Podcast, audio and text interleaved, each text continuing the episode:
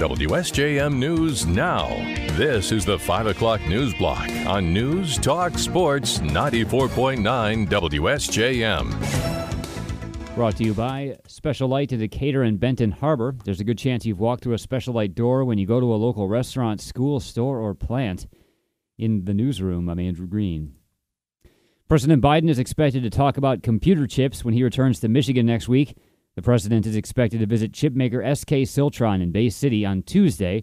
Guidehouse Insights analyst Sam Abuelsamid says this facility makes the kinds of chips that are used in electric vehicles. It definitely uh, lets him uh, talk about the benefits of the CHIPS Act in supporting uh, investments like this, uh, as well as investments in the, the larger auto industry as a whole and the shift to electrification.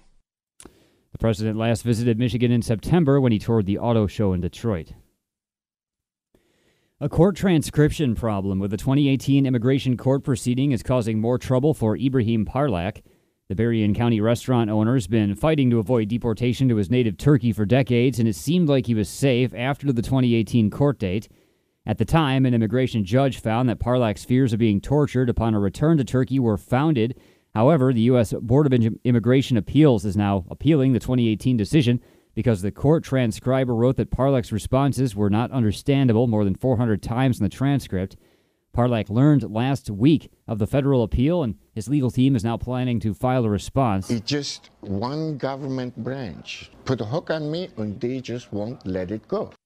Parlak was marked for deportation after 9/11 when security sweeps identified the former his former political ties to Kurdish groups in Turkey as a problem. However, the government has since found he's had no connection to the Kurdish groups since the 90s. The new assistant city manager of St. Joseph is now about a week on the job and learning the ropes. Emily Hackworth was hired by commissioners this month out of 17 applicants for the post. She comes to St. Joe from New York City, where she worked for the mayor's office and other areas of municipal government. She most recently worked for about three years in the nonprofit arena, which brought her to St. Joe when the pandemic struck. And it was through that opportunity that my husband and I were able to relocate to St. Joe at the start of COVID. My husband grew up here, so we came for what we thought would be a temporary stay, and we just loved it. Hackworth is originally from Indiana and tells us she's not really so far from home. Her initial focus as city man- assistant city manager of St. Joseph is to work on downtown issues. Hackworth says she's diving in we actually just literally about an hour or two ago got an RFP posted for wayfinding and signage for the downtown area, which I know has been something we've been wanting to do for a while. And there's lots of other items like that that have sort of been discussed and we need to just push to get some traction on. Hackworth says implementing the Downtown Development Authority's vision plan for the area is a major task as she settles in. She was introduced to the public at the City Commission meeting on Monday. A new website launched by the Berrien County Register of Deeds office enables anyone to search property records in depth. Register of Deeds Laura Freeling tells us her office gets all kinds of record requests on a regular basis. They're usually looking for either history on their land, their house. Lots of times people come in looking for that information. We only have the land information, but we can definitely go back to back into the years. Our records go back to the 1830s. People use it to research easements. People are researching to make sure that chain of title is clear. All types of those things. The new website features a search engine in which anyone can enter a name or address and find property records. Some of the information is redacted for privacy reasons. Freeling says the new service simplifies looking for records. Some of the features include quick search, advanced search, and full text search to examine every typed word of every document. There's also live chat available. Freeling notes the information goes back to the 1830s. If you want to know who owned a parcel back then, you can look it up now. We have a link to the search engine at our website. A new Buffalo church is offering a Thanksgiving meal to the entire community tomorrow. Lighthouse Village Church of God on US 12 will welcome anyone in need of a good meal. Doors open at noon and there will be a prayer at 2 p.m. The Thanksgiving meal will follow and doors will close around 7 or 8 p.m. tomorrow. The meal will include turkey, ham, sides, and dessert. The church tells us the meal will be free for those who can't pay, although donations will be accepted at the door. Lighthouse Village Church has been offering Thanksgiving meals for a few years now, and organizers say the turnout's always strong. They tell us holding the meal is a way to serve the community and, quote, live out our faith. After the madness of Black Friday, shoppers are invited to Southwest Michigan downtowns on Saturday for Small Business Saturday. In Stevensville, a group of 10 businesses is formed for a coupon package offering $250 worth of services for $200. Watermark Brewing Company's Chris Mason tells us they started Stevensville Staycation in 2020 and now it's back. It was awesome to see the support from the local community kind of get behind small businesses because I think it's really easy to just be like, hey, I'm going to get my nephew or whomever a $25 Amazon gift card. But at the end of the day, where you spend your dollar truly matters and keeping it in the community is very impactful. Mason says downtown Stevensville has a lot to offer. These are businesses that are relatively new that opened up during the pandemic, and they're businesses that have been around 100 years like Tosi's. Among the included businesses in the deal are Watermark, Dog Sing- Slinger, the Grand Mere Inn, Red Coach Donuts, and Tosi's, among others. You can make a package purchase online. Anyone can head over to Stevensville this Small Business Saturday to stop at shops and restaurants. We have a link to more information at our website. And a local healthcare worker and mother of four boys, Jennifer Stormont, had plans to attend nursing school at Southwestern Michigan College this fall but her life was turned upside down by a breast cancer diagnosis over the summer. Now, Stormont's mother, Bonnie Gonzalez, is trying to raise money to ease the financial burden caused by both the medical bills and the loss of income placed on her daughter as she fights on the path to recovery. She'll host a benefit for her daughter December 1st at the Donk in Benton Harbor.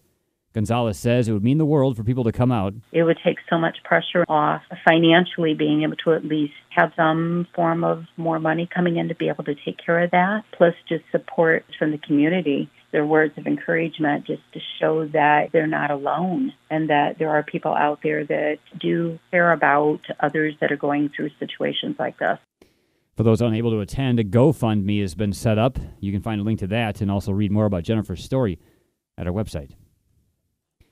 WSJM News now continues with your Bloomberg report.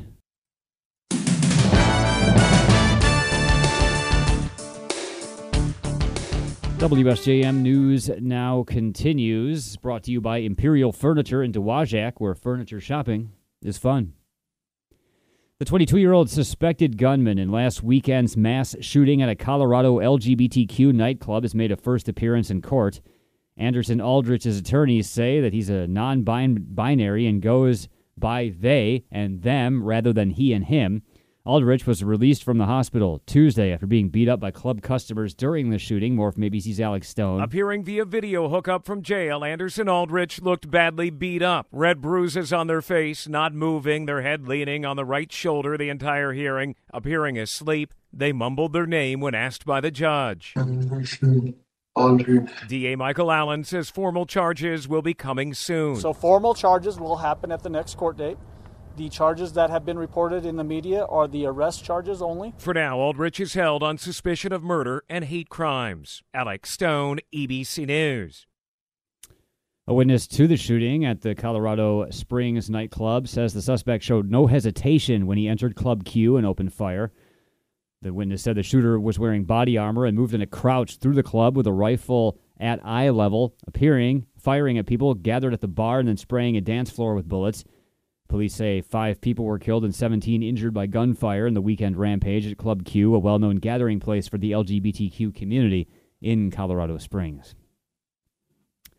The Centers for Disease Control and Prevention has just published data examining trends in abortion rates around the country in the past 10 years. More from ABC's Elizabeth Schulze. A new CDC report could shed some light on who will be most impacted by the Supreme Court's decision to overturn Roe v. Wade. The data shows women in their 20s accounted for more than half of abortions two years ago, while black women were more likely to seek an abortion than white or Hispanic women. The CDC says 93% of abortions occurred in the first trimester. More broadly, abortion rates decreased between 2011 and 2020, with teens leading the decline. Elizabeth Schulze, ABC News, Washington. Meanwhile, the Georgia Supreme Court has reinstated the state's ban on abortions after roughly six weeks of pregnancy. The High Court in the state today put a lower court ruling overturning the ban on hold while it considers an appeal. Fulton County Superior Court Judge Robert McBurney had ruled November 15th the state's abortion ban was invalid because when it was signed into law in 2019, a U.S. Supreme Court precedent under Roe v. Wade and another ruling had allowed abortion well past six weeks. The decision immediately prohibited enforcement of the abortion ban statewide. Doctors had resumed providing abortions past six weeks. More U.S. military aid is heading back to Ukraine's ongoing fight against Russia. The announcement comes the same day that Russia launched a widespread airstrike in Ukraine, targeting civilian infrastructure once again. More from ABC's Justin Finch. The U.S.'s $400 million military aid package includes munitions for surface to air and artillery rocket systems, as well as light tactical vehicles and generators. The Defense Department says air defense capabilities for Ukraine remain an urgent priority as Russia increasingly targets Ukraine's energy and water facilities, aiming to gut civilian infrastructure in these colder months. This latest weapons drawdown brings the U.S. commitment to Ukraine's defense to more than $19 billion since the start of the Biden administration. Justin Finch, ABC News, Washington. Police and witnesses say a Walmart manager opened fire on fellow employees in the break room of a Virginia store, killing six people. It was the country's second high profile mass shooting in four days. Police in Chesapeake say the gunman, who apparently shot himself, was dead when they found him. There was no clear motive for the shooting, which also injured at least six people, including one critically. The store was busy just before the attack Tuesday night as shoppers stocked up ahead of Thanksgiving. An employee, Brianna Tyler, said the stocking team gathered in the break room when her manager turned around and opened fire on the staff. Walmart identified the gunman as Andre Bing, an overnight team leader who had been with the company since 2010. President Biden says he and the First Lady are grieving for the loved ones of the Chesapeake, Virginia community after the mass shooting there last night. More from Justin Finch. The president calling the Chesapeake, Virginia Walmart shooting that left at least seven dead, including the suspect, yet another horrific and senseless act of violence. And noting more families will now have empty seats at their Thanksgiving tables as a result. The president saying he and First Lady Jill Biden are grieving for those Chesapeake victims and their families and for the Commonwealth of Virginia, which saw another deadly mass shooting at the University of Virginia earlier this month. Justin Finch, ABC News, Washington. Two blasts have gone off near bus stops in Jerusalem at the height of rush hour, killing a Canadian Israeli teenager and injuring at least 18 in what Israeli police say were attacks by Palestinians. The first blast today went off near a bus stop that's usually crowded with commuters on the edge of the city. The second went off about a half hour later at Ramot a settlement in the city's north. The victim was identified as a high school age Jewish seminary student. The violence came as Israeli Palestinian tensions are high amid Israeli raids in the occupied West Bank. There's been an uptick in recent weeks in attacks by Palestinians.